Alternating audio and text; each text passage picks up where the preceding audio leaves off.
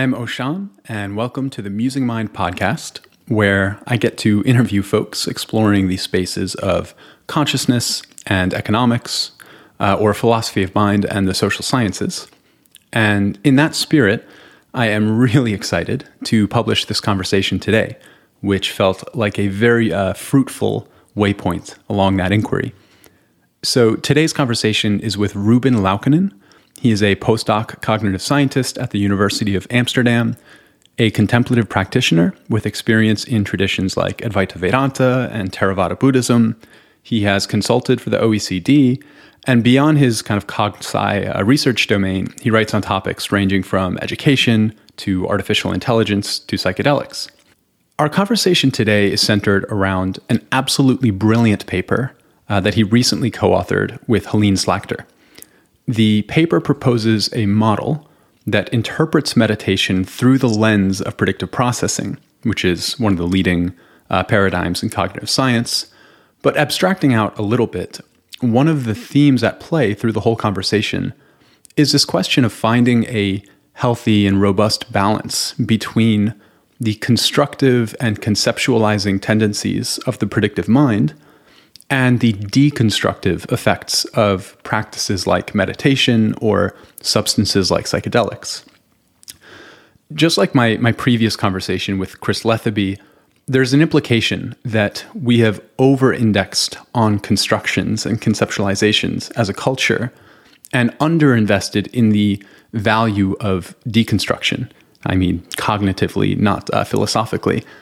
But of course, the more that we lean into deconstructive modes and practices, the more important the frameworks we use to guide reconstruction become. So the conversation on the whole has roughly three segments.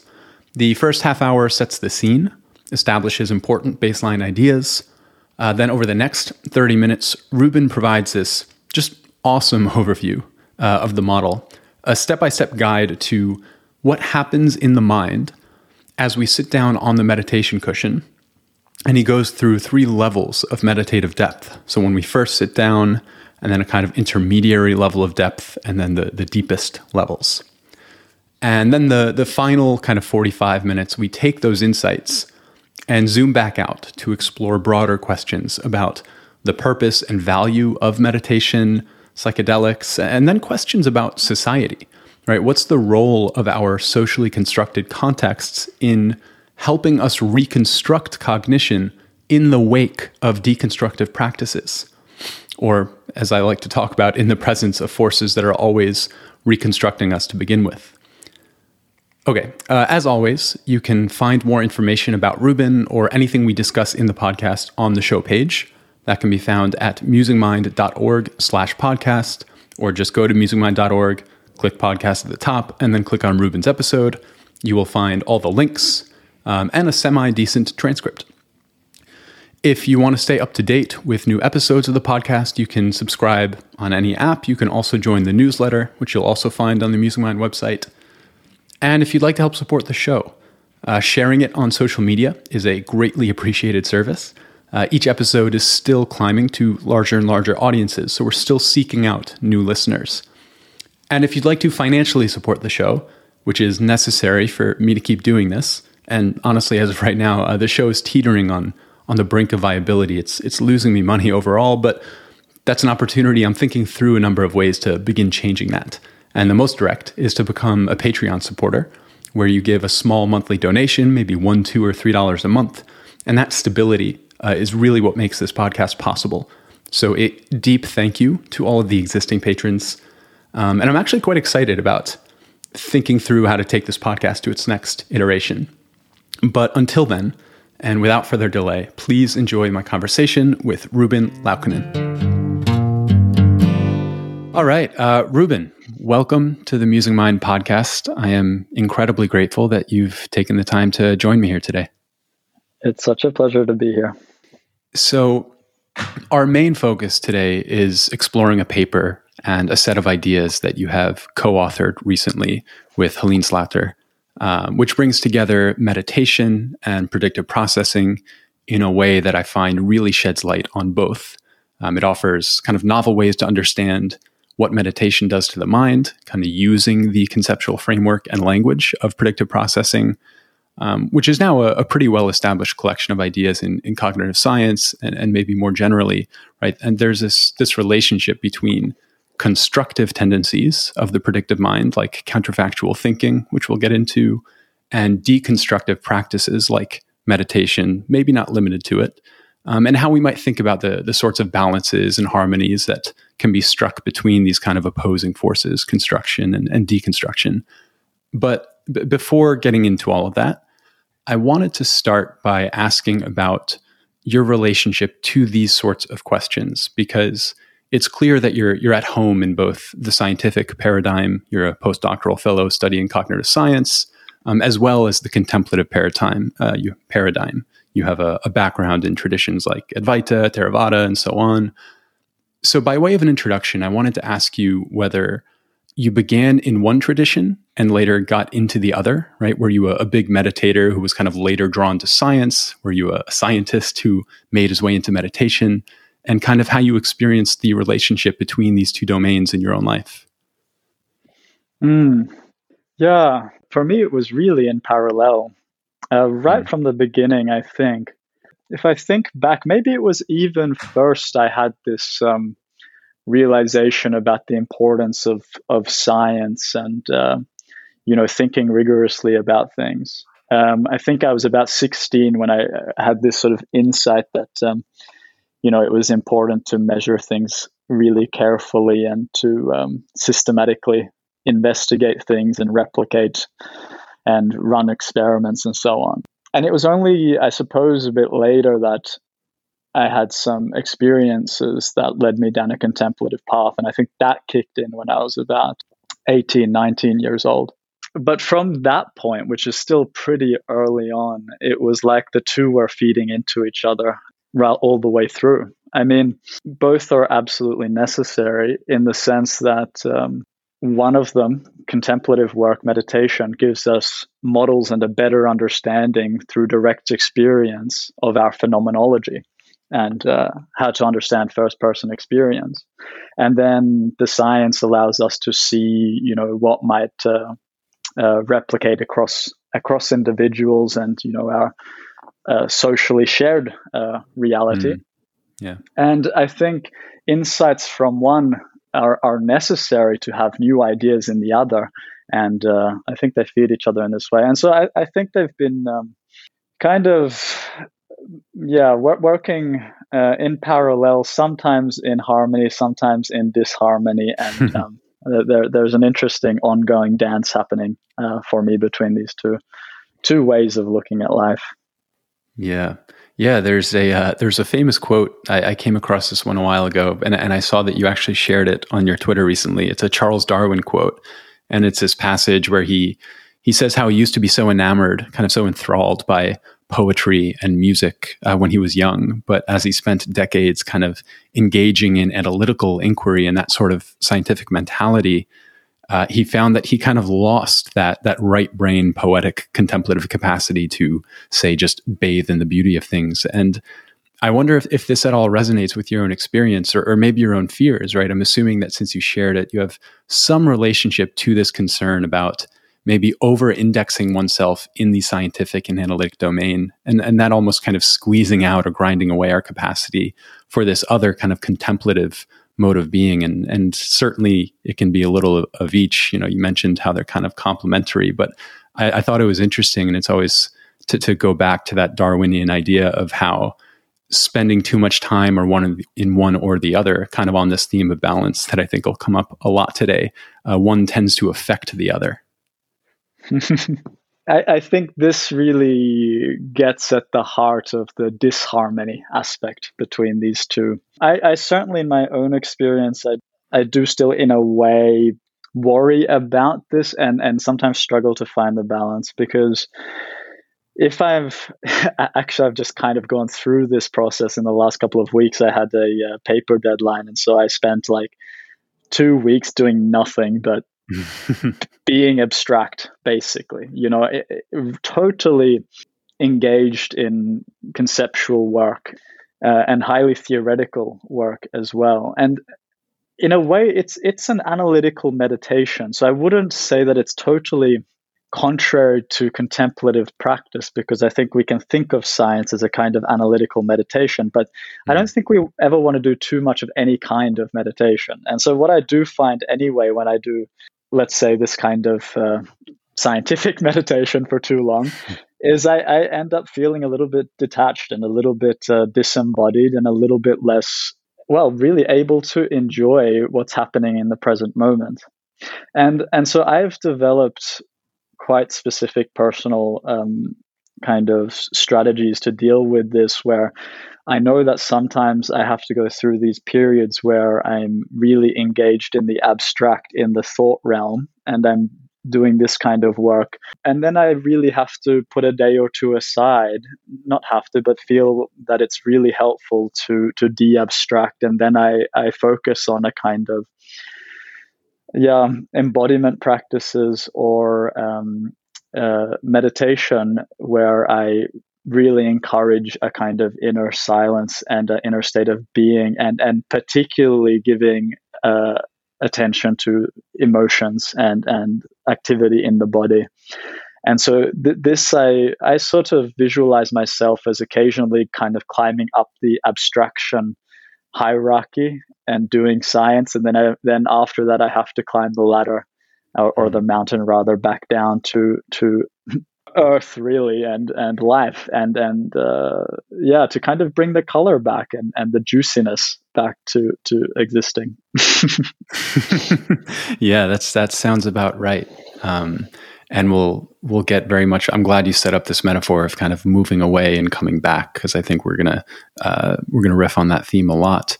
So let's let's dive into your paper um, and the structure of it is very clean uh, very after the introduction you have a section where you describe predictive processing followed by a section kind of describing meditation and the types or styles that you're using in the study and then you kind of formally present your theory which brings them together and I, th- I, think we can do a similar thing here. By way of the introduction, I'll just read a quote from the paper that I think gives the gist, and then I'll see if you'd like to add anything. And then regarding predictive processing, we don't need to dwell too long there. I've discussed this on the podcast before, uh, specifically with Chris Letheby, so we can assume a decent familiarity on the part of the audience with that framework.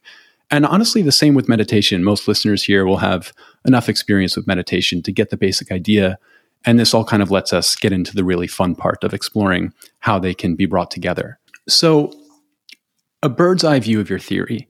Um, early in the paper, this is a, a mildly abridged quote. You write In this paper, we argue that this new understanding of the brain as a predictive organ coincides well with meditation, which aims at deconstructing the mind from within in order to allow one to experience things anew no longer wholly determined by acquired mental habits. Our main contention is that focused attention, open monitoring, and non dual meditation, those three styles of meditation you mentioned, gradually bring the practitioner more and more into the present moment, thereby progressively abating hierarchically, i.e., temporally, deep predictive processing in the brain.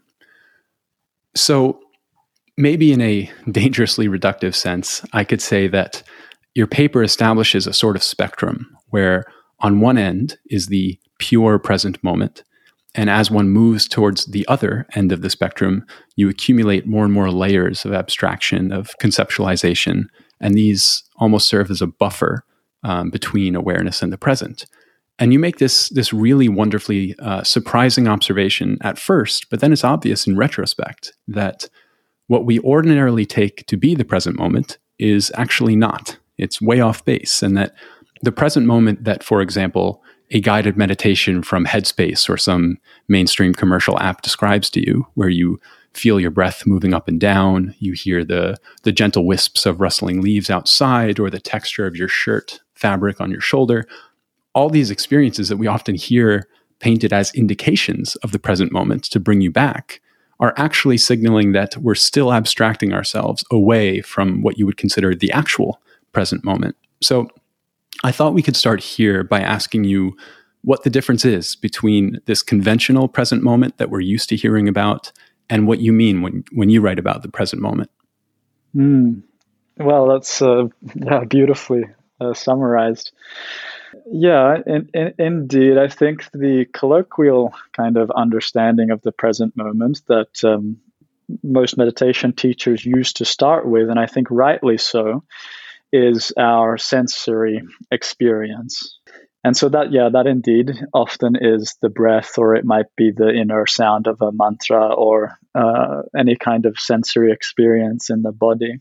And we say that, you know, that pay attention to the present moment um, and, and guide people towards their sensory experience. But, but of course, um, not only really from the predictive processing standpoint, but from the just basic assumptions of neuroscience, we know that sensory experience is determined by past experience.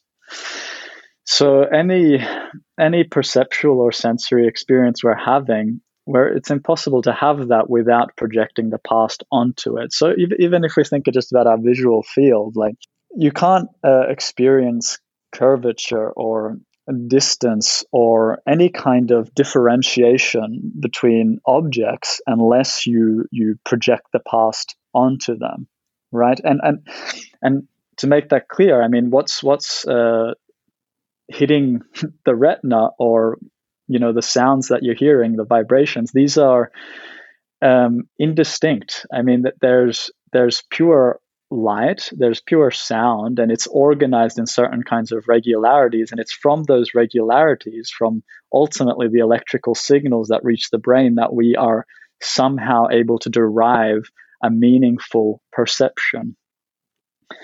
So, perception and sensory experience is by definition um, uh, created through the lens of, of past experience. Um, and therefore, it is an interpretation. It's already a construction based on the past. Now, that's one reason that what we colloquially perhaps think of as the present moment, I wouldn't say that's what they think of as the present moment in, in, in sort of when you speak to contemplatives who have been doing this for a long time or, or really Buddhist teachers, I don't think they make that, that claim. And I think people mostly know that ultimately where where the process is going is is is deeper than that. But that so that's one reason that that sensory experience isn't truly the the present moment. But even even just even built into having a sensory experience is also the self that's observing the the sensory experience. So there's another construction there. Then there's also the fact that there's the attention guided towards something. So there's also the guiding of the attention by some inner sense of agency. So all of this is still non present moment. This is all a, a, construction based on past habits, basically, and hmm. requires some sort of integration of information over time. So, in that sense, it's not really the present moment, but there is still something really cool about this ideal of the present moment because it can kind of get deeper. So you can think of this sensory present moment as a kind of stepping stone towards a deeper and deeper um, present moment that goes even beyond uh, sensory experience, goes even beyond the observer of the sensory experience, and even beyond the uh, construction of guided attention. And this is at the heart of many, many uh, deep practices in many different traditions that then kind of try to release the habits of the mind all the way to, to come to rest, um, even beyond the construction of our, our sensory uh, experience, or, yeah, making that sensory experience not the focus um, of the practice. Yeah. Mm. Yeah. I, I love the way um, you described this. You have a an article up on the Science of Mindfulness website titled "What is the Present Moment," and there you write, "Time, or rather, the organization of regularities in time." Is the very currency of construction within the brain. Without molding the present based on the past, there simply is nothing meaningful to experience. These jolts of electricity that climb your nervous system are empty of meaning, of meaning, without the brain and the body's capacity to regurgitate its own meaning. And I, I, really like the distinction you just introduced between the sensory present moment and then this deeper present moment, and one as a stepping stone towards the other, because getting to the sensory present moment um, is relatively easy enough with instruction, right? If For example, I'll go back to Headspace. If you have an app that is instructing you to direct your attention towards the immediate sensory environment, mostly we can do that almost on command. But getting beneath that to this, this deeper present moment is not so simple, right? You can't just consciously decide to do that and then do it. It generally requires serious training and practice because this kind of requires going against the way we've evolved and, and been, been, been wired to perceive over thousands of years. And we can imagine this. I mean, being in what we would consider the deeper present, which I think we'll unpack a little bit over this conversation, would not be the most um, adaptive or fit for survival state over the past thousands of years of, of our species, for sure.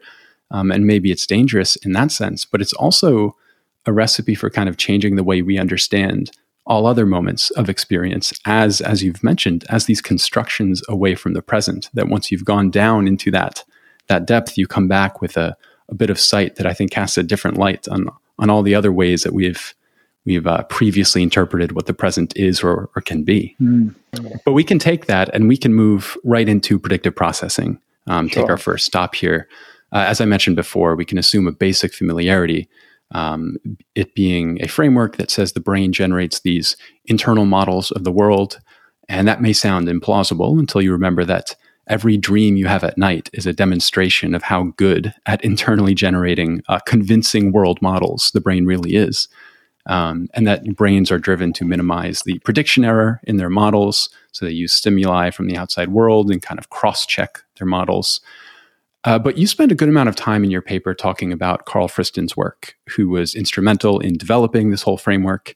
Uh, but but he adds this further dimension, which is his free energy principle.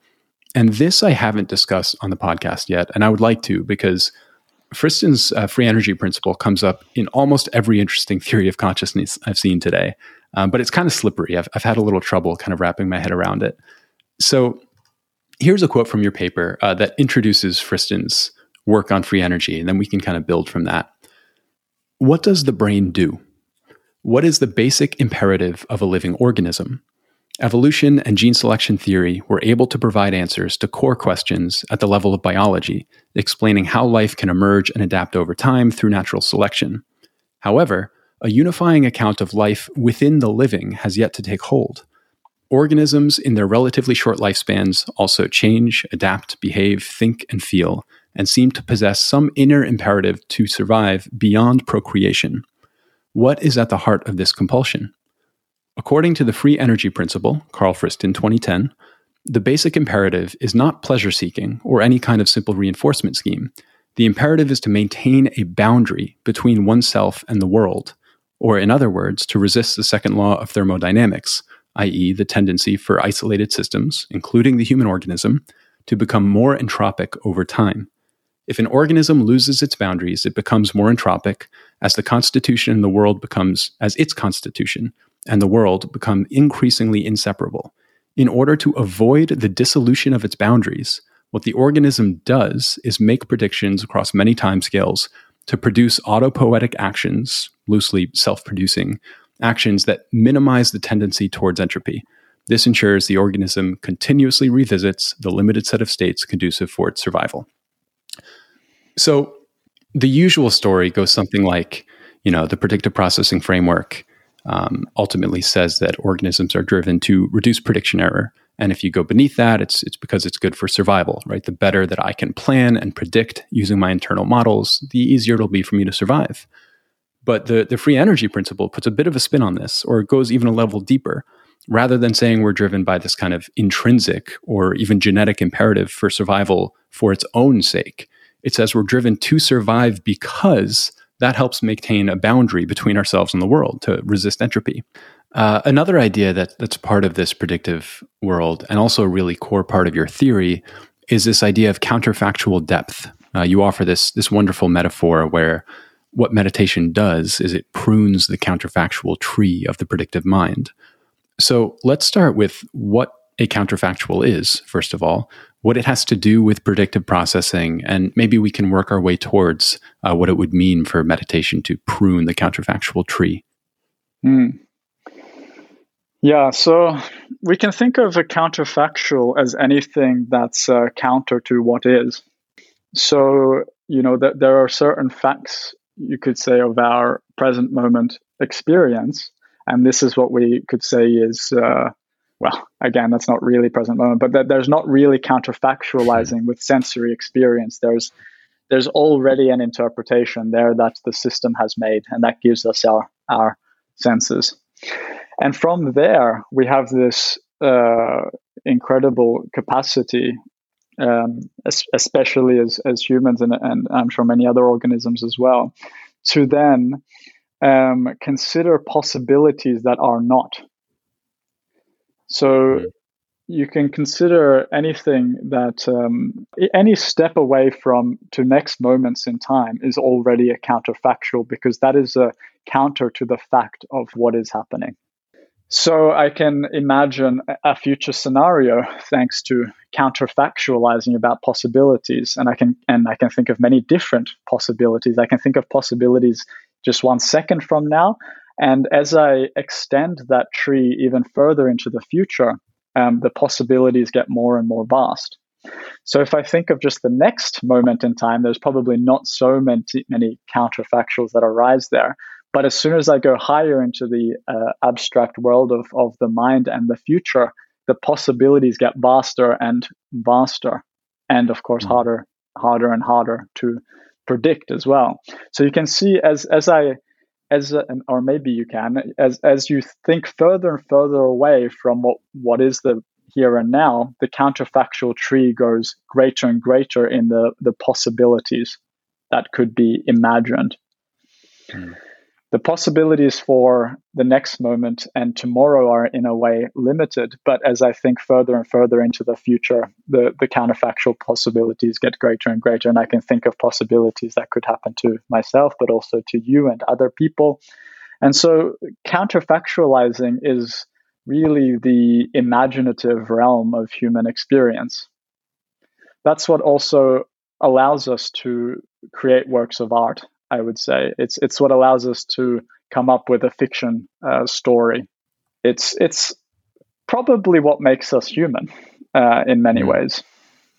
That sounds uh, very similar to um, uh, Yuval Noah Harari when his first book *Sapiens* came out. I remember one of the kind of distinctive ideas that I kept seeing taken from it was the the the idea. I think he called it the cognitive revolution. The thing that made our species our, spe- our species was this capacity for fictions such as corporations such as gods right? These these kind of intersubjective fiction, uh, fictions.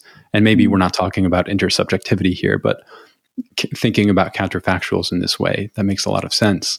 And and they also play a really interesting role in an idea that you mentioned in your paper and i've seen it elsewhere like uh, thomas metzinger's work where basically we experience the self as a thing that exists that that we are because when our predictive models imagine the future and they model, for example, um, our organism reaching for a glass of water or jumping out of the way of a barreling car, they imagine that there's an agent, that there's a someone there who is doing the reaching or the jumping, the, the cause of the actions being modeled.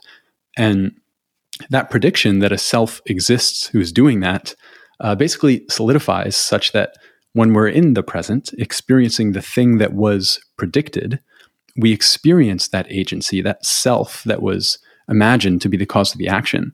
Uh, maybe in simpler terms, we predict ourselves into existence. And counterfactual depth here uh, provides a really interesting layer, an additional layer to understanding that process, I think.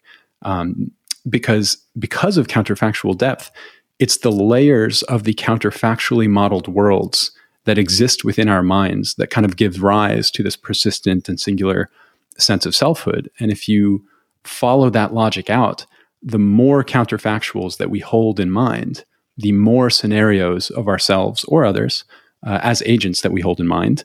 Literally, the the higher the quantity, the more selves that we are predicting. It's almost like uh, counterfactuals are a multiverse in our minds, and the more layers, the more different universes being modeled, they all get stacked on top of each other. And then in this present universe, we experience the weight of that stack almost as the thickness or the, the solidity of our of our selfhood.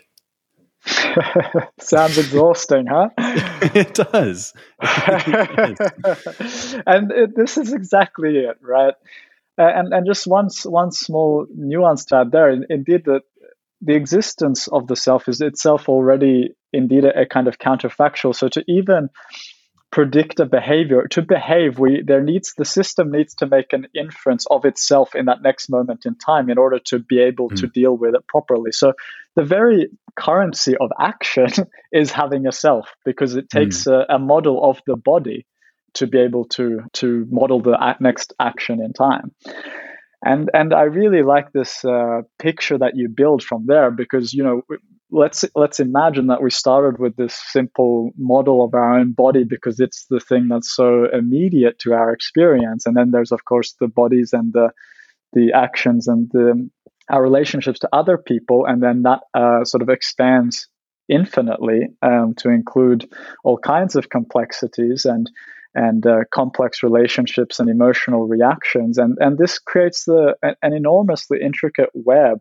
that the system has to constantly keep active. And and you know that that has to be really resource intensive to constantly be predicting this uh, complex landscape of of selves and everything else for most of our uh, the time of the day that we are awake. And so kind of the promise of some of these meditation techniques and, and what we discuss in the paper is that this this enormous tree of counterfactual existence that we build and then maintain throughout most of our waking life that there's the possibility that we can learn techniques that allow us to in a way at will drop this counterfactual tree to to to drop this heavy burden that is to constantly uh, model ourselves in reality. And to to have breaks from that have windows of silence where the system can consciously recuperate and not just during sleep which as you you rightly noted sleep is also often a very active process. And and i think this is also something that many meditators report that um, that as as meditative depth increases, and certainly this happens on, on retreats, also the sleep gets lighter and there's less activity during the sleep. And so then sleep also mm-hmm. becomes a more restful experience because now, you know, whatever processes the s- sleep is engaged in because of course there's important purposes for sleep and and probably a lot of that is to do with you know dealing with all the counterfactuals that we've been creating and maintaining during the day to put them all in their places and, and you know perhaps prune our models and so on. All of that gets a bit of a rest as well if we can consciously um, de-abstract let's say. Hmm. that that's really interesting. This is this is a tangent but it's an interesting point. Um, your point about meditators on retreat and the sleep getting more restful. Um, a, a, guest of this podcast in the past, Eric Hoel, who's a neuroscientist, uh, pretty recently published a paper called The Overfitting Brain, where he gives a theory for the, the purpose of dreams. And on his theory, the purpose of dreams are essentially to guard against overfitting of the predictive system. So if you have mm. an artificial neural network, one of the kind of persistent problems we're seeing is you necessarily you train them on data, you feed them data, and they get overtrained to the particularities of that data set. And so they're subject mm. to biases.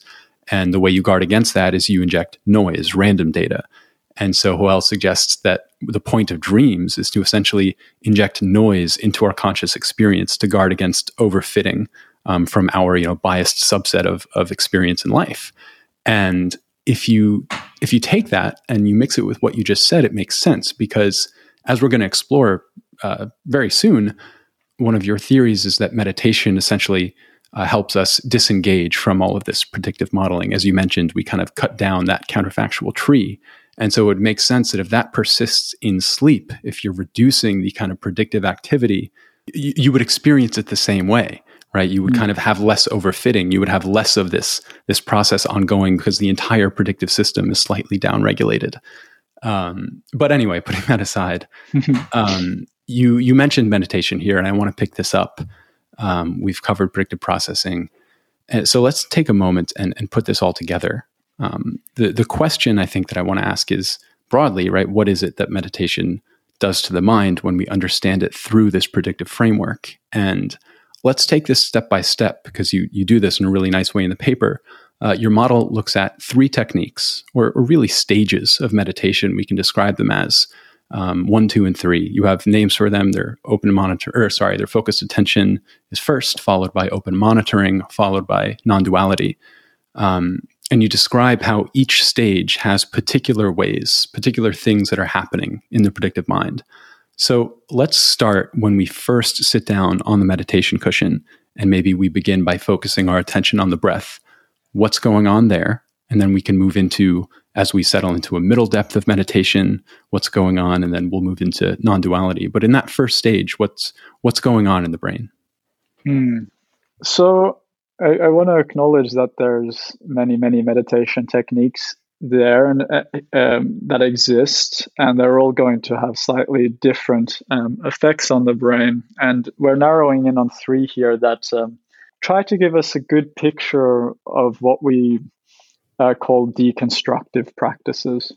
So that's still a, a, a rather narrow set of, of meditations, but just with that caveat in mind, when we begin meditation, we can imagine that what most people bring to the cushion is a pretty active mind. And so this is a mind where there's a lot of thought activity happening. And so from from the predictive processing perspective, this is a system that's engaging in a lot of deeply hierarchical and abstract uh, processing or abstract predictive processing because thinking is yeah, more or less the epitome of, of abstraction, really.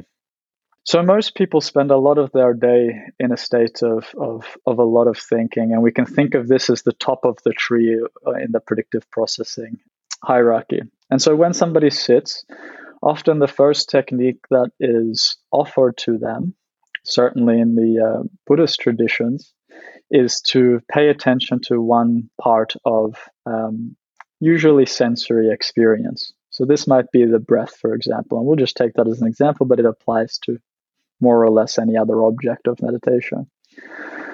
And the instruction at this point is simply to take hold with the attention, this object, so for example, the breath, to guide the attention to the breath. And then whenever these automatic predictions in the form of thoughts arise, and capture attention, we turn attention again back to the, the specific object, which is the breath.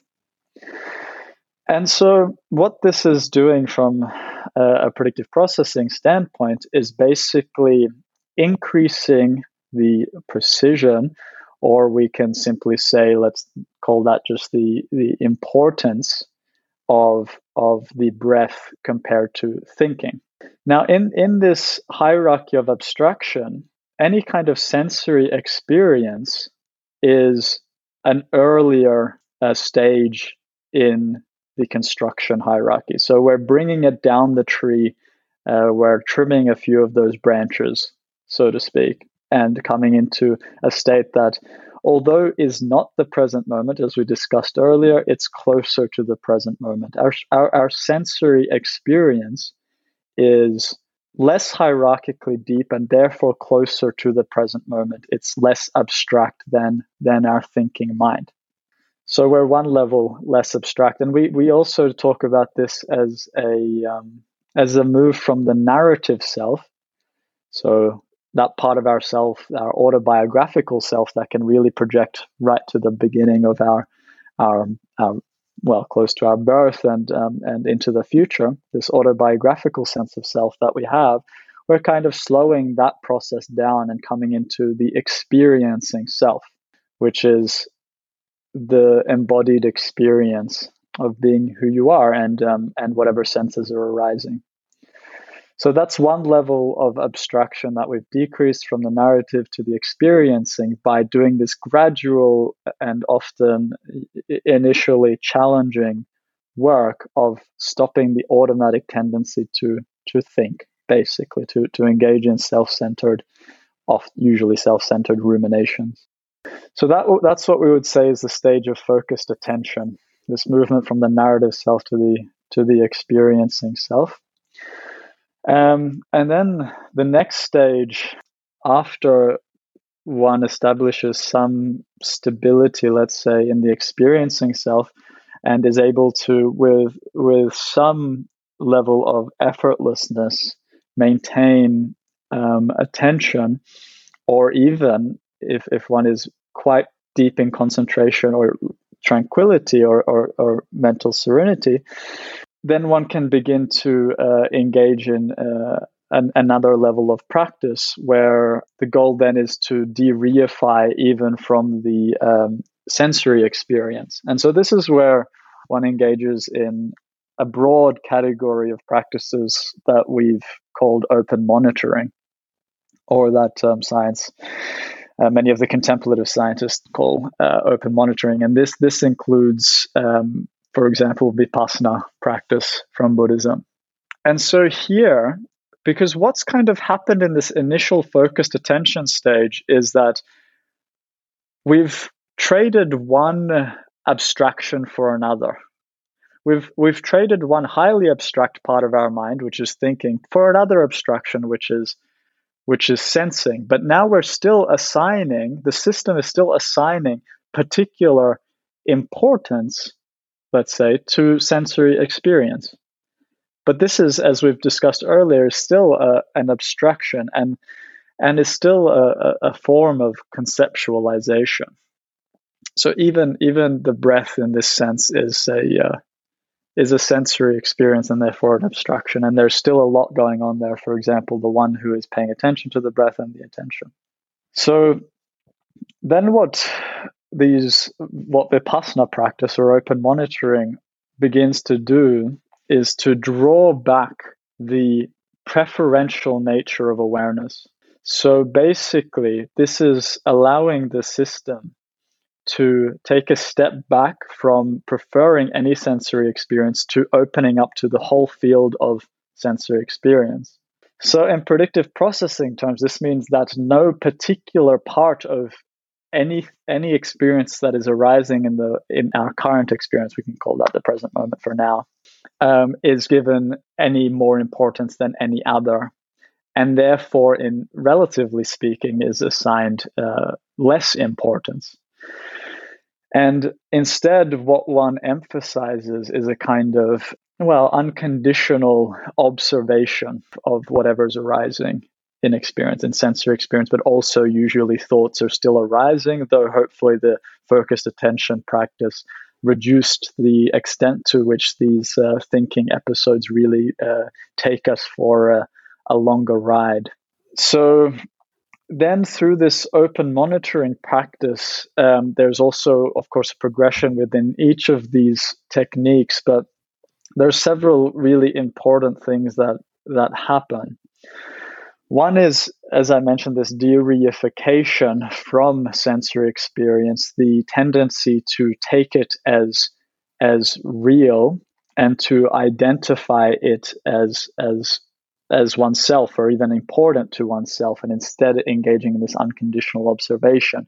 So there's this sense of uh, releasing um, any kind of preference. And with that, as this as there is this cultivation of an unconditional uh, ability to observe, also we propose, and this is also what's what's claimed in, in the meditation traditions, arises the possibility for insight to occur. So, this is a, a, practice that's really emphasized as important compared to FA because it allows the system and the, the observer to gain a better understanding of what is, well, what is the nature of their mind? What is happening there? because what what in our normal waking consciousness whatever arises we sort of take it for granted to be real and we kind of run with it but now we have this opportunity to observe what arises from a, a, a more distant vantage point and so then by observing these things for the first time the system in a kind of meta way um, because the system is made up of models of models of models. We do a lot of modeling of our own models in this metacognitive sense. And so, in, in through this vipassana, open monitoring, open awareness kinds of practices, the system can learn about itself. and it can see the patterns that are arising. It can see what is triggering it into uh, episodes of of uh, suffering, of um, mood swings, of strong emotions, which uh, kinds of narratives continue to pop up and take us for rides. And so through this process, it can learn about itself in this sort of almost psychotherapeutic way. But it can also then gain these kinds of more fundamental insights into the very nature of the kinds of things that are arising. Mm. So that's the, the more fundamental kinds of insights described in Buddhism, then, of course, is, uh, for example, the fact that all of this is arising by itself, that there's no kind of inherent agency, there's no self within the phenomena that are arising. They, they're happening automatically and that they're impermanent. Not everything that arises doesn't stick for long. It kind of go, it, it also goes away, and that uh, arising phenomena are uh, and our attachment to them, our grasping to them, our tendency to assign them importance, um, uh, cause suffering. Hmm. Um, so impermanence, suffering, and and not self. Uh, so these are also these more fundamental insights that, uh, yeah, I, I, think make a lot of logical sense um, if the system is observing uh, is is getting a, a better model of automatically arising predictive processing, basically. Hmm. Um, and predictive processing, uh, the fact is that from from that perspective, all that arises is is a construction. It's uh, constantly changing depending on our experiences, and it doesn't have any kind of essential self in the sense that it is just a predictive process derived from past experience. So that's that's the kind of open monitoring, if I can say, in this short period. Um, right. but then, even in the open monitoring and the Vipassana practices, there are still built in certain models, right? There is still a, mm-hmm. a subject observing an object. There's still some level of self that's um, engaging or observing uh, the sensory and and and and uh, thinking mm. processes. This is still the experiencing self, right? That's the terminology they call it. Exactly. This is still the experiencing self. And so there's many different ways uh, I think that the system can go then to to go a bit deeper than that. Um, and we can talk about different practices from different traditions because I think there are many actually, and uh, we, we, mm-hmm. focus on on non-dual practices that um, are particularly important. Uh, for example, in the Mahayana traditions, uh, so uh, Zen and, Tibetan Buddhism, but I think are also really at the heart of Advaita Vedanta, or so-called non-dual traditions from uh, Hinduism. And so, basically, in these practices, what one aims to do is basically relax even the fundamental habit of engaging in a dualistic observation. Because again, even in this experiencing self format, as we sort of discussed at the beginning of the podcast, is that is built in a sense of self, perhaps very subtle at this point and deeper vipassana practice. But as long as there is a sense of observing what's arising in experience, there is still also the observer. And there is still some guiding of attention. And there is also some, vipassana allows the attention to be captured by something in order to gain insight into it. So it, it sort hmm. of permits this processing to take place. And it's really important because I think these kinds of practices do a lot of work in transforming the system to well perhaps be more resilient or or or compassionate have a better understanding of how the mind works. But still to push the mind or allow the mind to rest the mind even more deeply because because this observation is still a doing then these non-dual practices come in. And there in a way, things get a little bit, the meditation instruction get a, gets a little bit tricky because now what you're really asking the meditator to do is to do nothing.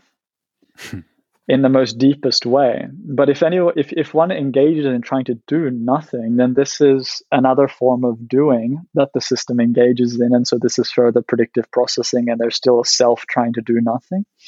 Mm-hmm. And so, to encourage this deep kind of relaxation or deep kind of letting go words like awareness are used um, to suggest you know the recognition or the discovery of awareness and awareness that's already there.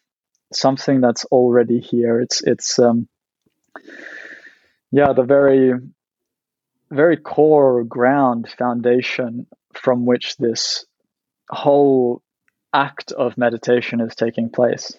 The very act of meditation, the very sense that one is meditating with some goals, with some intentionality, with with some uh, hope of fixing the system of healing or to be happier or to get from A to B in any sense whatsoever needs to be released because all of these are predictions away from the here and now, the true here and now. So, from the perspective of these, this non duality, this unconditioned, this um, ground, this non non inferential space where the system is not projecting the past, the whole narrative of meditation, of of a path, of a meditator, of attention, of of insight, the whole whole drama is just an inference still, mm. is still just an abstraction. And it's an abstraction that we can't choose in the ordinary sense to let go of. It somehow has to happen. And so this is this is where from a um, yeah, I suppose from a teaching meditation um, perspective, things get awfully paradoxical because you're trying to give an instruction to do something that one cannot do. One, one, the, the system has to somehow let go, and so different traditions have different techniques to try to make that happen. Some, some rely on this sort of um, yeah direct pointing out from uh, a, a teacher to a student. This is this is one way that's used often in well, I think in a way by all the traditions, but very exp- explicitly with within Tibetan Dzogchen and Mahamudra. Right. Um, but I think it also happens within Zen, and I think it also happens within Advaita Vedanta that this teacher-student relationship is really I- important. That there's a kind of component of transmission there, where the teacher can, through their own understanding of how to enter this space, create the possibility for the student to or, or highlight to the student where they're stuck, where they're still predicting themselves, where they're still caught to allow that prediction to to let go, to put it in mm-hmm. those terms. Um, and then there's more sitting practices like within Zen, there's Shikantaza, which is uh, the practice of just sitting, or yeah, the kind of um, yeah, just basically getting the allowing the system to to be in such a stillness and using the the posture and the context really to kind of create the conditions. I mean, I think of these meditations kind of just trying to create the conditions for the system to to let go of its habitual tendency of prediction without falling asleep, basically. Mm, literally, yeah. Yeah, because I mean, this is more my own speculation, but I think what base usually happens with people it's well, it's a speculation, but it's also, I think, from my own meditation experience, that what what happens is as soon as the system starts to de-abstract, where it starts to stop engaging in, in habitual thinking, it basically just falls asleep. So as soon as the our ego structure, our, our constant predicting of ourselves starts to relax, we basically zonk out because we're just tired of constantly doing that and um, we're not able to maintain awareness. But then by engaging in this in this posture being very upright and and keeping the arousal level balanced uh, we train the system to basically maintain consciousness while allowing the rest of the system to go to sleep. And I think something like Shikantaza is a is a is, is, a really nice expression of that because it seems to to me from the outside and from from my own exp- practice in Zen is that you're basically just setting the conditions for the system to turn off by itself and, and while maintaining awareness while keeping the system conscious.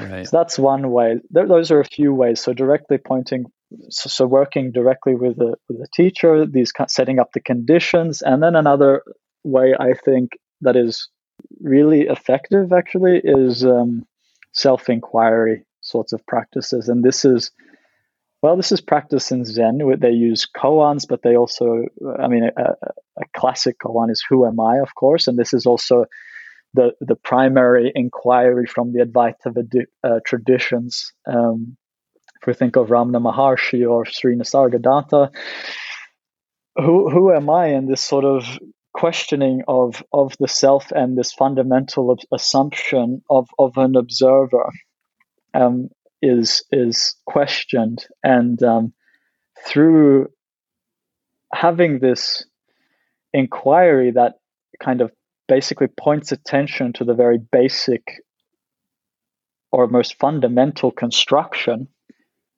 um, which is an assumption based in all of our experience, which is this sense of I, which is the sense of observer. This is the kind of root of the tree of counterfactualizing, if you imagine it that way. By pointing attention constantly at this root, the rest of counterfactual cognition doesn't really have the opportunity to sprout because it all rests on the assumption of a self, of, of a constructed self, of a, of a predicted self. And from there, we can begin this. Um, yeah, be, we can counterfactualize. We can think of ourselves mm. in future scenarios. We can think of our interactions with others. We can think of our body as a complete system. But it all begins with with this observer. And so by by pointing this the system back at itself, back at the root of that tree, the rest of counterfactualizing doesn't have the opportunity to sprout. And again, you're creating the conditions for that model to to perhaps momentarily uh, let go. Wow. So this is this this is a story from the top of the, the abstraction hierarchy to to the ground. Yeah, thank you so much for that. It was it was wonderful tour. You're right. From the top, the top kind of tips of the tree branches of, of the counterfactual tree all the way down to the roots. Um, and I highly recommend for, for anyone listening, hearing that guide you just gave us and putting it in conversation with the section of the paper where you guide us through it together. Uh, it's such a wonderful pair. Thank you for that.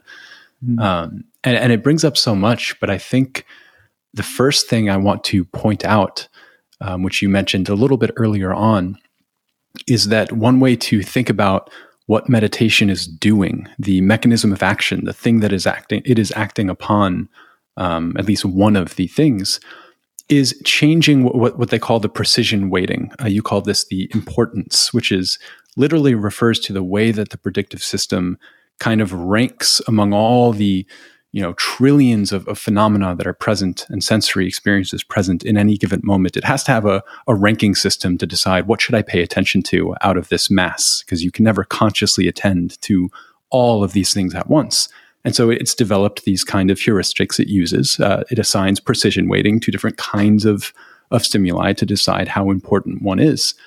And mm-hmm. so when we step down onto the cushion we sit down and we for as you mentioned we take the example of focusing on the breath. What the mind is doing is training itself to shift as much precision weighting as it can onto all the stimuli that are associated with the breath and in so doing this kind of has a, a backdoor effect of downregulating of reducing the precision weighting that is ascribed or the importance or the salience that is ascribed to all other types of sensory experience, all other categories. And so your mind begins to single out and focus in and hone in on this one place. And, and as you mentioned really, really nicely, one of the virtues of using something like the breath or a mantra is that if we go back to the time horizon of the counterfactual tree, these things are in the sensory present. And what that means is that, you know, we're not thinking about something that's three hours from now or three months from now. By, by focusing in on the sensory present, as you mentioned, we cut off a lot of the counterfactual tree that, that promotes the abstraction and brings us out. So we're bringing ourselves into that sensory present. All of your precision weighting is transferring itself, focusing on those experiences. And as you deepen into that practice, as you continue to shift more and more precision weighting there, and therefore away from other phenomena, the next move that you do to kind of step into open monitoring is you essentially pull the rug out, or in this case, you pull the breath out, and you leave nothing left for the precision weighting to hang on to. There's no particular thing that your mind, your predictive system, is focusing itself on. And so, in a way, you can imagine uh, some beautiful visuals here. You can imagine if it was all honed in one very tight beam of light on the breath, it just shatters into these these fragments that spread all over. They're diffused throughout the landscape of awareness, and it's just open monitoring. And I, I thought the way you described that movement was really helpful. Um, but then you pointed out again, we might not be focusing on anything in particular, but there are still these kind of structural components of how we think, these vestiges of the predictive habits, this subject object duality, the experiencing self. Um, and these remain. And that's a whole complicated terrain of, of, as you also really helpfully pointed out, ways of moving from there into what we might call non duality. But I, I, do think, though, up in these higher levels of, of the model, they do help us talk about something like, for example, the platitude that meditation quiets the mind in a bit more uh, precise way, right? You're, you're by precision weighting, giving significance to all sensory phenomena. And as that decreases, it's not like anything less is happening in your mind. There aren't necessarily fewer thoughts occurring or anything like that. It's just that the mind is less interested in noticing them, right? It ascribes less significance, um, which allows this kind of broader terrain to open up. But it's not that there's an actual lessening of mental activity, at least in the, in the upper levels. I can't speak for below. Um, but this all reminds me of of William James, right, the the American psychologist, who he has this great quote, very famous, where he says something like, you know, our normal waking consciousness is just one type, and all around it, and famously he says, parted by the filmiest of screens, you know, there are all these other kinds of consciousness, and that all we have to do is figure out and apply what he calls the requisite stimulus, and then poof, the film is broken, and and we mm-hmm. fall into them. And the inverse of that I find really interesting. It's that if you never discover the requisite stimulus or you never enact it or practice it, then there is a, a way or a configuration of consciousness that it can feel that you won't experience, right? The, the way that you described meditation and precision weighting here strikes me as a way of pointing towards a particular configuration of consciousness with a very distinctive phenomenology, very different from our ordinary state, that quite likely the, the majority of the human species going way back may not have experienced what it's like because the requisite stimulus, um, like meditation, but I'm sure there are other triggers as well here, um, has not been applied. And you have uh, in your paper, you have a paragraph where you describe this kind of non grasping state of the mind that emerges. And I'd like to read it here. You wrote that non judgmental experiencing could be said to be the natural state of the system at a lower level of the hierarchy. We therefore propose that as the frequency and temporal span of predictions, such as thoughts, emotions, sensations, decreases, then a hierarchically lower level of the predictive hierarchy, experiencing prior to evaluation of experiencing, dominates. This state is different from focused attention, since no experience is given preferential precision weighting, and thus attention becomes bare rather, rather than object oriented. How frequent do you imagine this sort of consciousness has been across the history of the human species, right? Is this an incredibly non ordinary state that maybe contemplatives have, have discovered and maybe spontaneously to a few people across the species? Or are there, are there a, a plethora of other ways that we kind of trigger and affect the predictive system this way, right? How, how kind of uncommon do you imagine this kind of thing to be? Uh, my, my answer might might surprise you hmm. about this. I think it's actually really common. As as I sort of we sort of state in that quote, it's it's the natural state of the system when it's not engaging in in evaluation It's not it's not engaging in any kind of preferential cognition. And I think we all have experiences like that. Uh, and I think the system is constantly, because this hierarchy is constantly being constructed and reconstructed. So, another way you could say that in each moment, albeit too briefly for us to notice, there is a moment where we are non-evaluative before we are mm. evaluative. So it's it's it's like we're always evaluative. Also, at a deeper level, we're non-evaluative, and at a deeper level, we don't even exist in the in, in the way that we think we do. So the predictive hierarchy, you know, it, it seems like we have to go down on this journey down it and deconstructing, but now a bit more from the contemplative perspective, but also from the predictive perspective. It's all happening now. You know, this this this whole abstraction story, including all the evaluation and all the selfing, it's all happening now. It's it's all um, every level of that predictive hierarchy is is present. So only yeah, I, I think it can happen in a situation. I think people also fall into, let's say, even just the non-evaluative aspect of this when when and I think this is why people like a lot of these things that they take on for hobbies. I don't know what it might be. It might be uh, you know surfing, or it might be any kind of sport, or playing playing music, mm. or even a good conversation. There's aspects of our predictive processing machinery that become certainly less evaluative, less judgmental. Um, and I think these are all kinds of tastes of that kind of state. But the difference, I suppose, is with meditation that one kind of consciously inhabits this state. It inhabits it with a kind of awareness that it's inhabiting it at the same time. so maybe this is this is kind of unique. Also, even in those initial moments when we, you know, wake up from a nap or or a, a long night of sleep, I think there's moments there we can sometimes catch ourselves in a state of non-judgment of just being of just just relaxing. And or you know after a long day of of work or or a strong session of exercise or something where we just take a we just rest i think the system can come into a state of uh, non-evaluative presence. But there's there's a sense in which that is just recognized with more clarity um, through, I think, these these practices and with more agency. And so the system, through actively inhabiting these states, gets it's like it, it, it learns to be able to traverse the predictive hierarchy with more um, more efficiency and with more clarity and and the inner models of those states also become more um, refined by mm.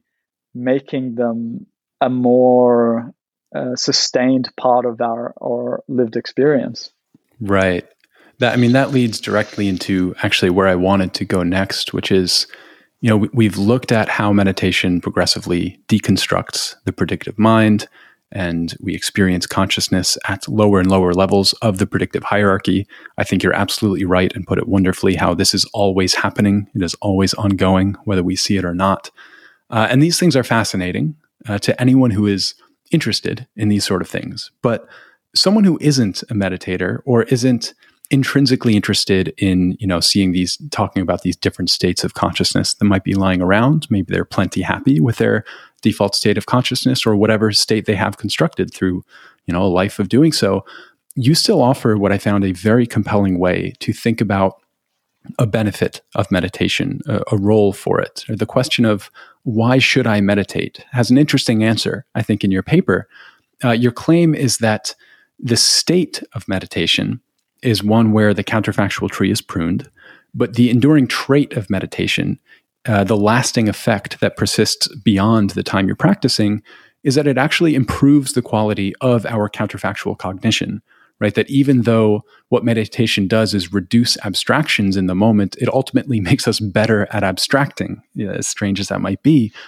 You write that counterfactual pruning is quote what allows the system to then embody a more flexible and variable or more rich set of counterfactuals post meditation by downweighting the precision of ingrained habits of mentation. Put simply, the state of meditation decreases counterfactual processing, but the enduring result or trait of meditation may permit a more flexible and rich counterfactual processing in daily life. And this to me was such a wonderful point. And I, I wanted to ask if you could expand on this at all, how it is that pruning leads to more flexibility and richness. Mm, yeah, another really nice question. And this may also lead into more uh, constructive practices in meditation as well, which I think are particularly important in, in indeed this uh, then reconstructing our our predictions and our models and ourselves really um, in ways that are more productive. But I think a good place to start in describing this is um, in in precision, which you described so so well. Um, part of what makes our habits our habits is that we assign them high precision. That's what mm. makes it an ingrained habit that the system inherently assigns high confidence and reality correspondence to, and then takes it to be real, essentially, and, and then and proliferates it. So by shifting our precision weighting around, we are by definition um, loosening the tendency of the system to to engage in its usual habitual responding. By by silencing the system, by taking a particular posture, by reassigning precision, by de-abstracting, we are yeah literally reweighting our precision landscape um, and and ideally in a very uh, you know the idea is to be open and non-judgmental and therefore reweight our precision in a very um, well e- egalitarian sort of way. And so this this presumably if we have too too rigid uh, models we're too stuck in particular habits ought to naturally release some of those tendencies and therefore permit uh, uh, indeed a more flexible way to to respond to the world. So that's that's one one way. Um, the other way is i think through insight. And so if the system is i think one one this may be oversimplifying a little bit but basically by deconstructing and reconstructing the system in this way the system also gains a better understanding of how the system works. So the, the meta models that govern the self and the other models are sort of top down understanding of how our own perception, emotional life, thinking, and behavior, how all of these come about and how they relate to each other and how they affect our sense of self.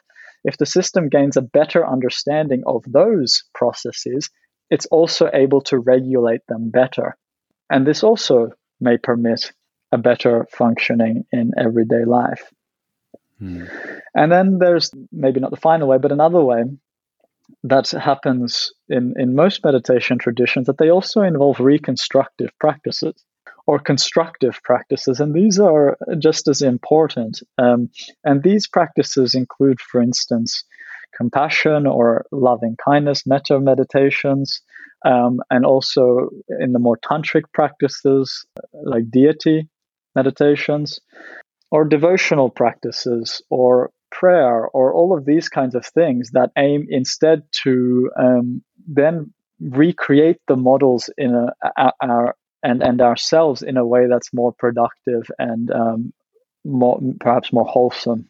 And so this is another way that the system by but this is very difficult to do without some some level of deconstruction, right? So it's it's, it's right. really hard to if if we're still assigning really high precision to our usual sense of self and to our habits and all of our ordinary kind of counterfactualizing and thinking, it's it's really hard to suddenly just replace these with another, another set of counterfactuals, and they might not really get so deep because that counterfactual tree involves, of course, our whole body and all the emotions there, and then as well as our thoughts. But if we just try to go from our narrative self to reconstructing a new narrative self without engaging our embodied experience and, and the emotions and the lower levels of this predictive processing hierarchy, then it doesn't lead to the deeper change. So I think there needs to be this sort of um, dance or balance between deconstructive and reconstructive practices. And now some some meditations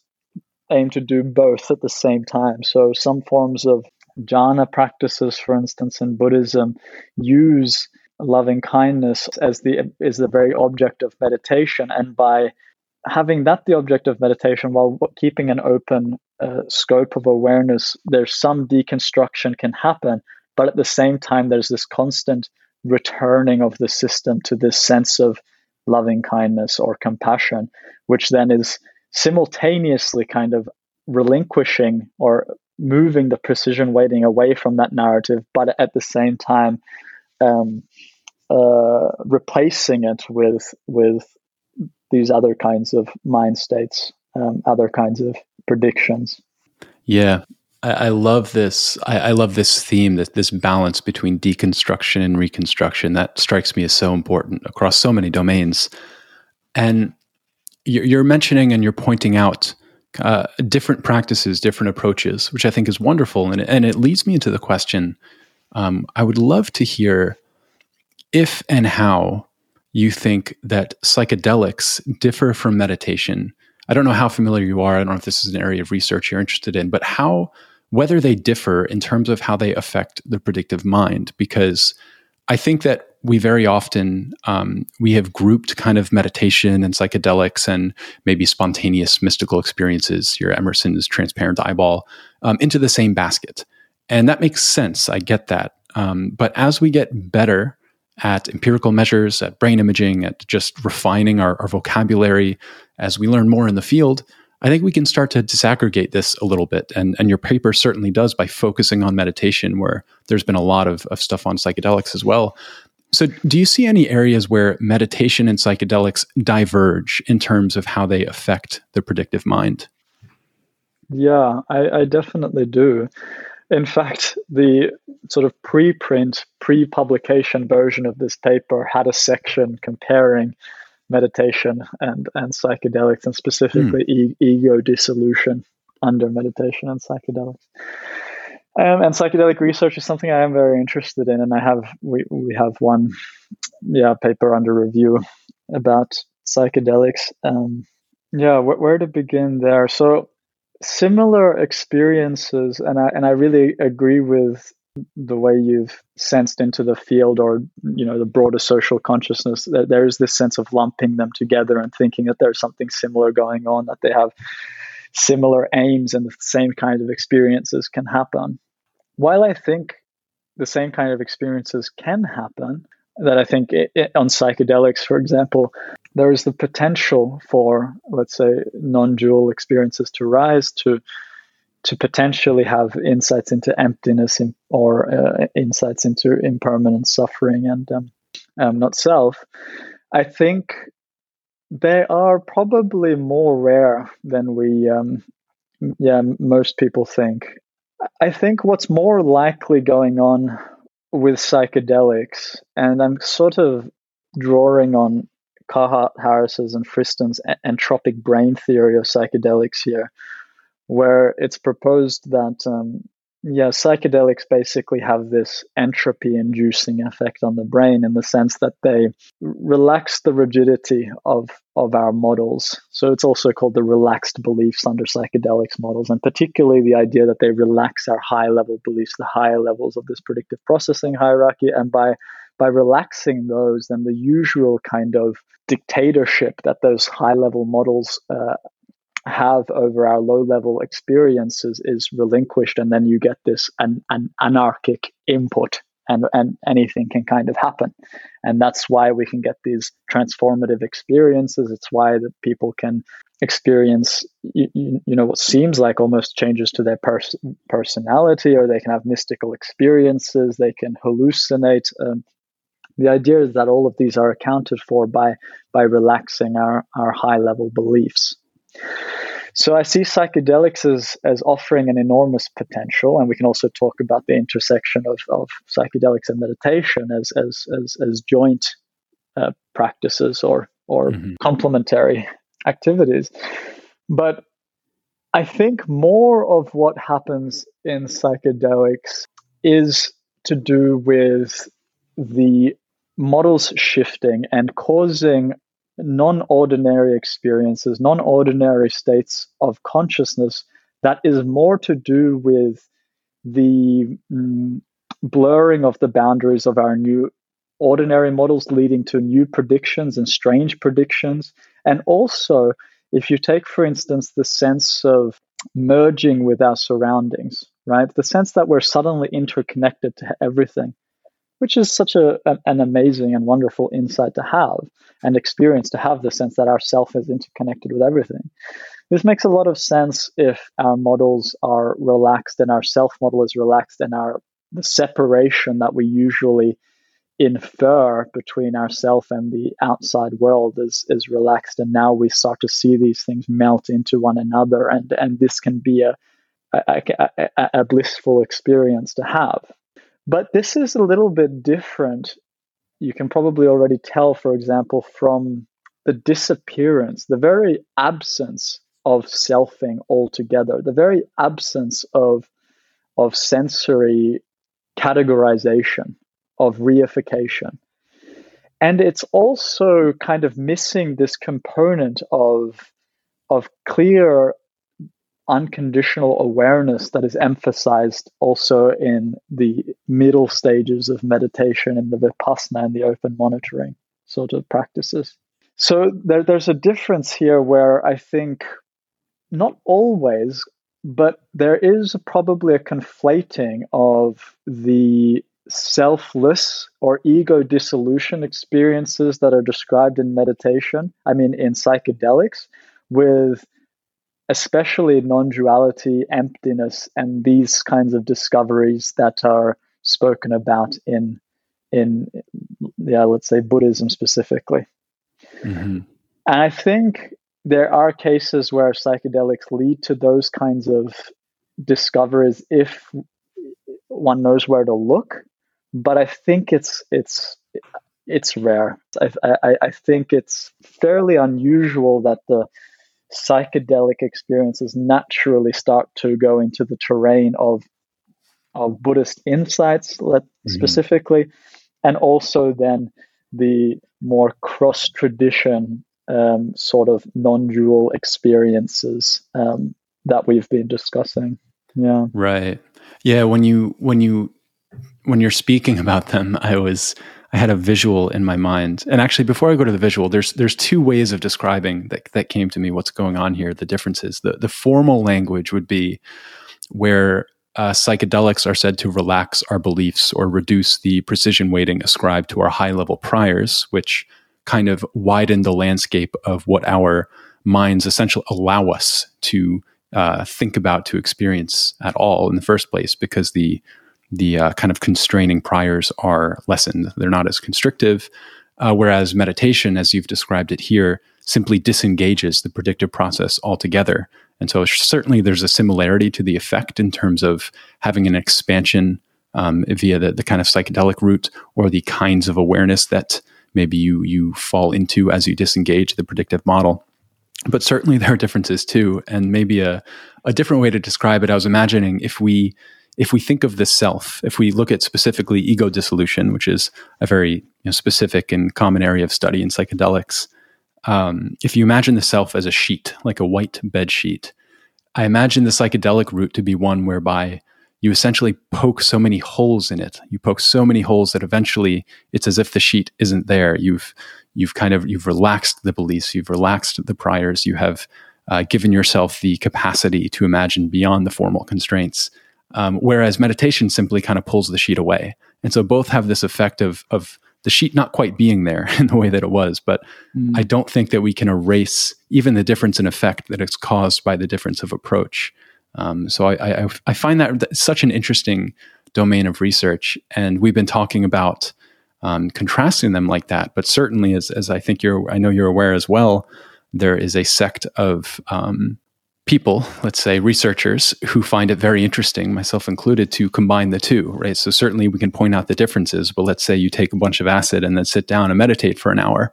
The way that these things can coexist with each other and kind of pile on top um, when they're in a kind of shared context of practice intentionality. Um, it is a, a, really rich area of research that I think the next 20 years are just going to be unthinkably fruitful in. I actually wonder, you being formally in the space, how, how do you expect the next 20 years to, to be? Do you see a, a big kind of explosion in, in this stuff happening?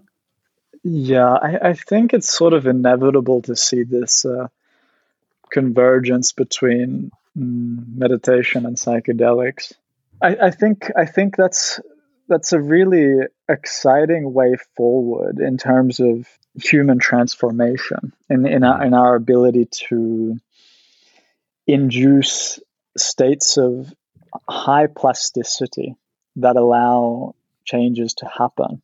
So I think that there's this enormous potential there, but I also have this sort of um, slight, almost concern about it as well, um, mm-hmm. because meditation, especially intensive retreats, is already such a um, profoundly strong, potent psychedelic mm. in itself. Right. That um, destabilizing. It, it can be already really destabilizing. And already we're seeing um, a lot of research on the negative effects of med- potential negative effects of meditation. You know, it, people going on on strong meditation retreats or engaging with it at home as it's getting more and more popular, maybe without the necessary guidance or with too much intensity too soon or any number of factors. I mean, there's so many ways that this can go wrong. Mm-hmm. But it's it's clear that this can lead to things like depersonalization, derealization. It can lead to even maybe traumatic experiences, severe cases of psychosis. And this is just meditation, you know. And because when we look look at it from the perspective of predictive processing, we've discussed it now you know when we tell people be in the here and now we, we we're actually telling them to do something extremely deep and extremely deconstructive to everything that they've taken to be real. And that's that's something we shouldn't take lightly and perhaps something that already needs a lot of guidance education and um, and care. And the psychedelic renaissance, as much as I'm excited about that, I think we're going to see. I mean, we've seen a kind of really negative turn with this, what happened in the ever since the 70s, basically, since yeah. we had the first sort of psychedelic wave of research. You know, th- there was a huge exaggeration of the negative effects, and, and we lost the opportunity to do this really important research that we're now doing.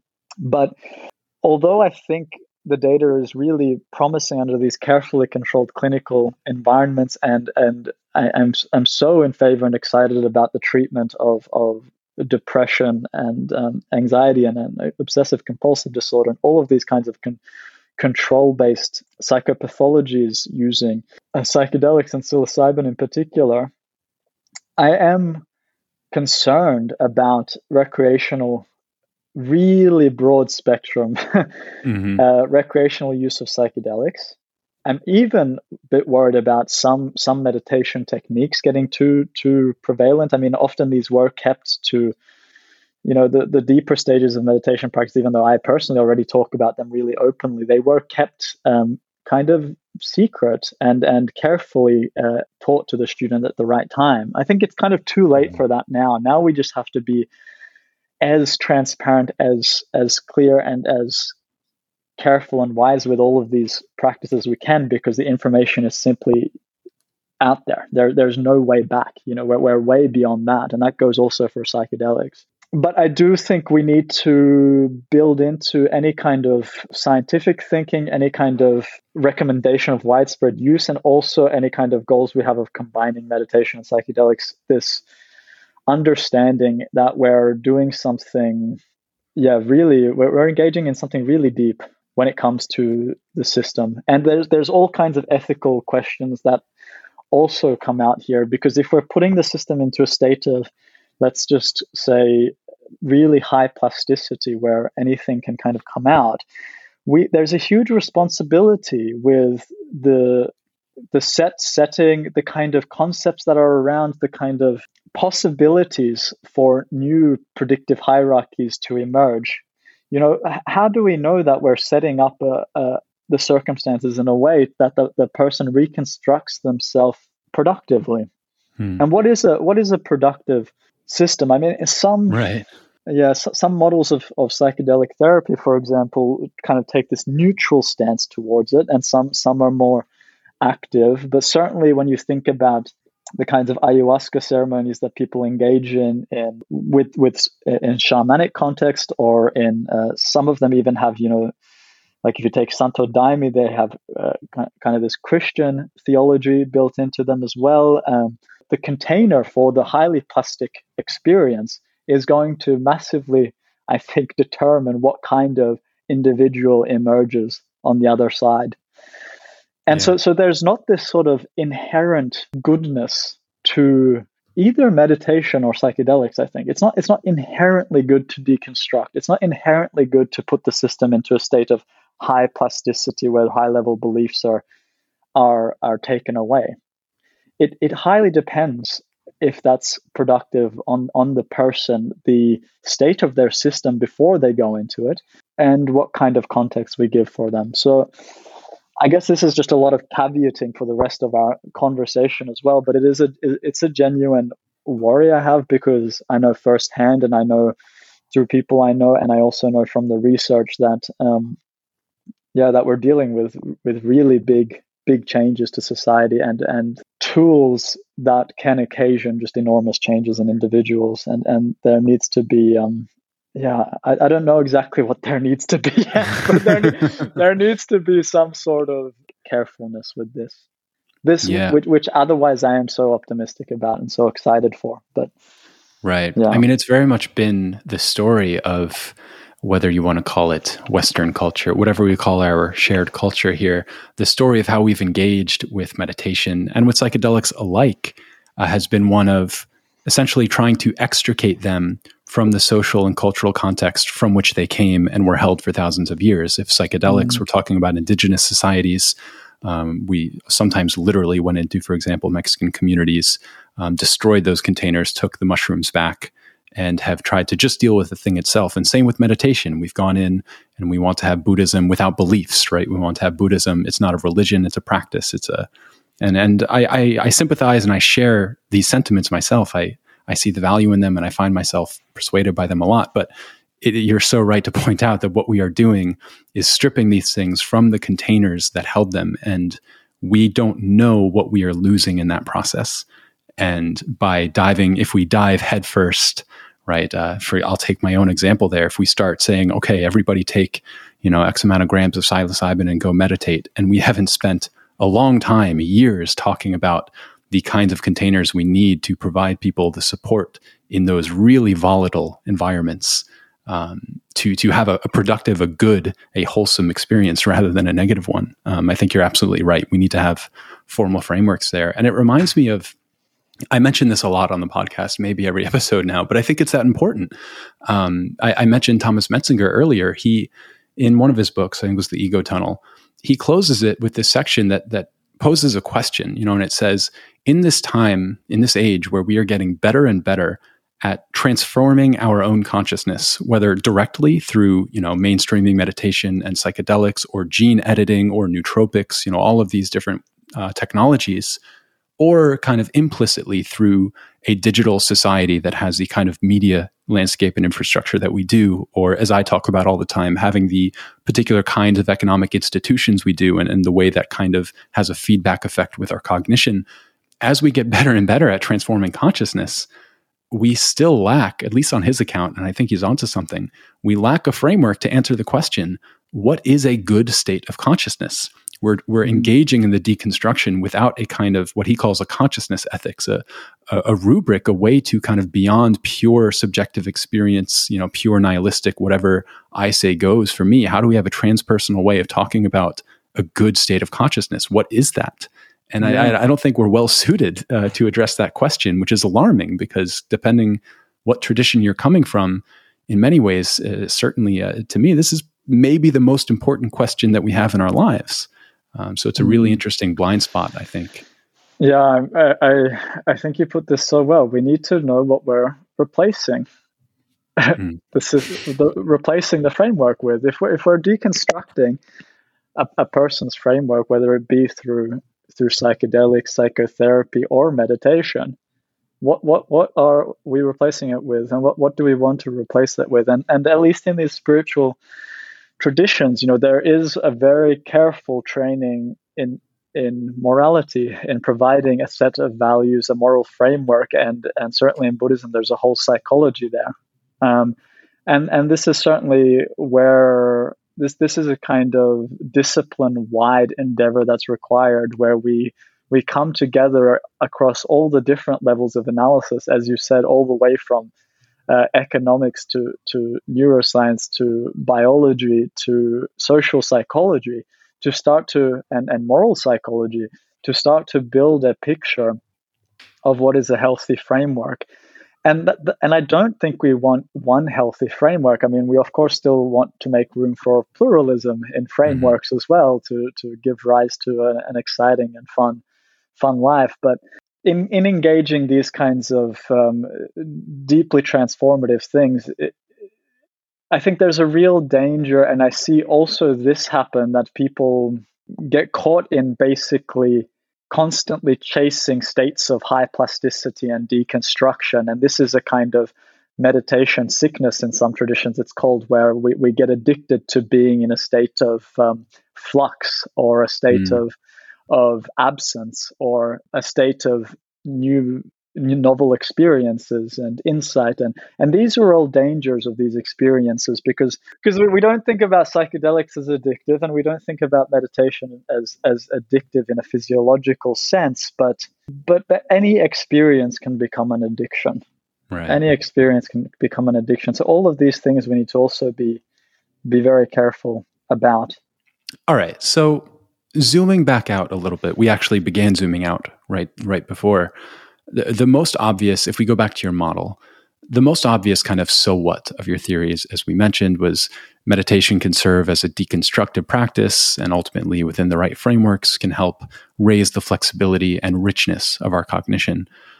When when you think about the way that you have put things in your model, and, and say your model is upheld by future research, we were talking before before recording, and you mentioned this is this is a, a new model. It's it's brought things together in a new way, and what we're going to see is people adopt it and see if it's replicated and see if it holds. What what would a society look like that takes the implications seriously? I, I know that you've done some work on AI, on education. Uh, you're an advisor to the OECD. Are there any institutions or policies or, strategies for us as a society, so moving from individual practice to collective questions, that you think your work here might help us think through and ultimately apply, right? How, how would a society that takes us today as its starting point, but then deeply internalized the implications of your research here and your model, what would we do differently? Yeah. One field of research and, and just area of life that I've been thinking about a lot is is education, is the education system. So I've also done some work on you know what the effects are of meditation on on, on learning, um, and then also on on yeah uncertainty in general. So one one way that I think predictive processing is interesting in the field of education is in kind of revealing what kind of world we're living in now so and and then and how the human mind has to deal with that and, and the struggles that come with that so there's this term called VUCA, and that stands for volatility, uncertainty, complexity, and ambiguity. Mm. And it's it's a term that I think the U.S. Army coined after the Cold War sometime. Um, but it, it kind of points to the idea that as the world is getting more globalized, interconnected, and, and the advances in technology that we're seeing, um, and the layers of complexity of having this sort of virtual reality thing happening on top of our ordinary reality right. um, is making everything basically more volatile, uncertain, complex, and ambiguous. Right, and and from the if if you think about the organism or uh, the brain, if, if, if we take Friston and, and predictive processing seriously, then the very imperative of the system is to reduce uncertainty. And now we're being flooded with more uncertainty, more VUCA than ever, and it's constantly getting worse. You can kind of, and this is speculative, but you can see see why we're suffering so much. and why we're seeing mental health basically deteriorating and and depression anxiety and stress levels just getting worse and worse. Because the very thing that the brain is trying to reduce is is increasing out in the world. And so this this relates to education directly because it's it's a huge problem for education to know how to prepare children and students for a world that's fundamentally unpredictable. We don't know what it's going to look like. And what we do know is that it's going to keep on changing. Right. And it's going to get more complex, more uncertain, and in a way more confusing for uh, the predictive system. So what do we what do we do in in in schools to to deal with that? And and I think it's it's going to be really hard. Um, but I think some of the things that come out of of our paper and also another paper I've written, you know, is is that you know I think contemplative practice need, needs to be embedded into school. I mean, giving students some agency over their states of mind, like mm. how fundamental is that, and and how how liberating would it is it to to be willing to put yourself in in uncertainty when you know that you have the strategies and the capacity to return yourself into a state of balance should things get out of whack. So th- this this this permits a kind of inner agency to approach a world that is uncertain and constantly changing. If you know that there is there is a home base, that there are ways that you can recover a state of balance and ease and simplicity and quiet, a place where that complex predictive tree uh, we talked about right at the beginning is is briefly at least uh, put aside and we can come to rest and to to have ease and to, to, to train that capacity from a young age, I think we almost have a moral imperative to to do that, to to to teach kids to have some agency over their own states of consciousness, to be able to know that they can find uh, happiness mm-hmm. within, basically, to yeah to use a cliche. But also, I, I think we need to change the way that we teach in the sense that we need to, in general, imbue children with a sense of agency to to solve problems themselves rather than to be passive in the classroom to get them out of this sort of yeah, sitting locked up in classrooms where we're as as information receivers because that information, first of all, there's no way that teacher can keep up with the information landscape of today. So we need to teach students instead to be able to be uh, independent problem solvers, to be able to find the information they need to integrate that information and then to to apply it in moral ways and and to behave in moral ways mm. with each other and other people.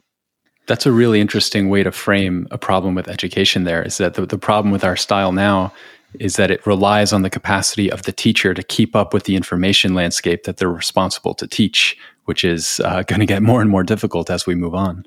Yeah, there's simply no chance. There's no chance for the to have that old model where the teacher is the kind of beholder of of all the knowledge and, the, and they just have to answer all the questions. We just need to give up on that model, I think, altogether. Um, and this means that the teacher doesn't lose their authority, but what they become is kind of a facilitator instead. Hmm. And, and so instead, they play a role where they help the students learn how to find knowledge. They help the students to learn how to solve problems and facilitate them in yeah, becoming agents and, and teaching them how to learn rather than what to learn and how to how to transfer, how to adapt, how to be able to pick up a framework in for one context and then drop that framework for a new context. It's this kind of adaptability that is is necessary for a, an uncertain world, and it's not easy. It's it's it's it's not going to be easy, and and this this adaptability if, we're going to continue to live in the kind of cities that we have now, it's it's going to need to be contem- uh, complemented with with periods of silence and with periods of respite and really intentional periods of respite. I, I just don't see how someone can live in the kind of cities that I even live in right now, being com- constantly engaged, working crazy hours, and then spending all their uh, most of the other time socializing and interacting and stay connected to a sense of ease, a sense of okayness, a sense of inner peace and stability. I mean, I know I'm not capable of it. I know I need the, I need these practices. I need this uh, uh, ability to step back and find that inner silence in order to then re-engage life in a way that I feel happy and, and that I'm not sacrificing myself completely. Yeah. Personally too, and listeners will know, I'm I'm really drawn to this language of flexibility and rigidity within consciousness. And in particular for me, this is a really nice place to connect cognitive science with questions of something like economic policy. I mean, there's there's a lot of scattered research at the moment, both in social sciences, but also, uh, at least theoretically, in philosophy of mind, that suggests certain kinds of experiences can render consciousness itself more rigid, less autonomous, less um, less available for agency. And I've been really interested in thinking through how we can use or motivate particular economic policies aimed at reducing the prevalence of something like economic insecurity, for example, because or motivated by the idea um, that we can see it as a cause of cognitive rigidity. And the flip side of that is that the more secure people are economically, at least presumably to a point, to a threshold, there's probably somewhere where the marginal benefit decreases, but the more flexible they can become. And if you look at the possibility landscape of their lives, certain economic policies can open those landscapes by reducing certain kinds of rigidity that are systematically brought on by certain circumstances or institutions or lack thereof. Mm-hmm. Um, so, in in the spirit of moving to something of a closing point here, if we imagine uh, a society that is predicated on the value of promoting cognitive flexibility and richness, I think that your work here is a wonderful nudge uh, towards helping us think through that, both in theory but also enacting it in, uh, in practice, meditative or otherwise. And actually, you know, I'm reminded of uh, someone who wrote me an email recently, and I think they'd read an essay of mine or something. And the way that they described what resonated with them was the sense of what they called phenomenological urgency, right? This kind of urgency over what matters existentially being a phenomenological dimension that has been deeply neglected, that what it feels like to be alive matters so much, and yet has been so systematically not only left behind, but many would argue degraded. And I'm so heartened by work like yours that draws phenomenology back into the disciplines that it sort of was drained from, like science. Mm. Um, but I'll I'll leave that there, and I'll, I'll ask if there is anything in there that you wanted to respond to, or if you have any lingering ideas overall, anything else that you want to add into this mix.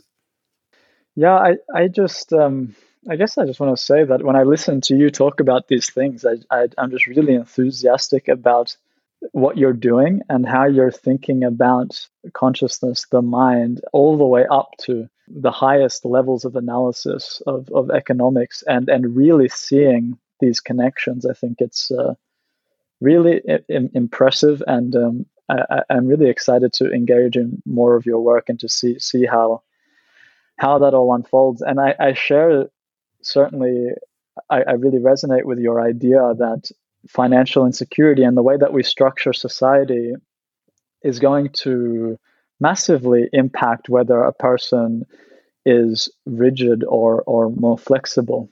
And ultimately, we need to find some kind of balance where where the system provides provides the the container for again I think a moral framework of action and and and to contain the the the, the counterfactualizing that it doesn't go completely unstable and there's there's uh, there's no sort of um, uh, direction for our uh, flexibility. And at the same time not having uh, rigidity that's that's artificial or unnecessary or or harmful in the sense that we want to maximize positive flexibility and uh, minimize negative rigidity and there might be positive rigidity and negative mm. flexibility yeah. as well and so that's maybe something that I could add there. But I, I, I, in general, I think this is such a exciting way to look at things and really difficult and re- requires such a, a, broad capacity to think. So it's I'm, I'm really happy to have these conversations and, and excited about your work. Yeah. likewise. Uh, wonderful. Uh, Ruben, thanks so much for, for coming on the podcast. And I really look forward to following more of your work. Yeah, thank you. It's been a pleasure. Cool.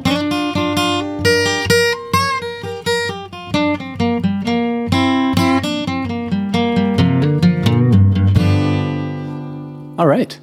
If you made it this far, uh, you might be interested in reading Ruben's paper, which I cannot recommend enough, along with his other work, all of which you can find uh, linked on the episode page and then clicking on Ruben. In the next week or two, I'll be releasing uh, two add ons to this conversation. The first is a reflection, where I'll take maybe five or 10 minutes and just kind of expand on what I thought were the most interesting themes or ideas from the conversation. And the second is actually a, a, clip of Ruben that didn't make it into this audio file, but, but I find it incredibly interesting. You might have noticed that we sort of glossed over the question of what Carl Friston's free energy principle adds to the story of life that the standard kind of Darwinian model misses. And so that response, plus the episode reflection, are going to be available only to Patreon supporters. I'll publish them directly on Patreon as well as link them in the, the patron only Discord channels. And finally, if you have any thoughts or reflections on the podcast, or especially ideas for potential guests, I am easy to get a hold of and I would love to hear them. You can email me using the contact form on the Musing Mind website. All right, I hope you're all doing well, and I'll talk to you next time.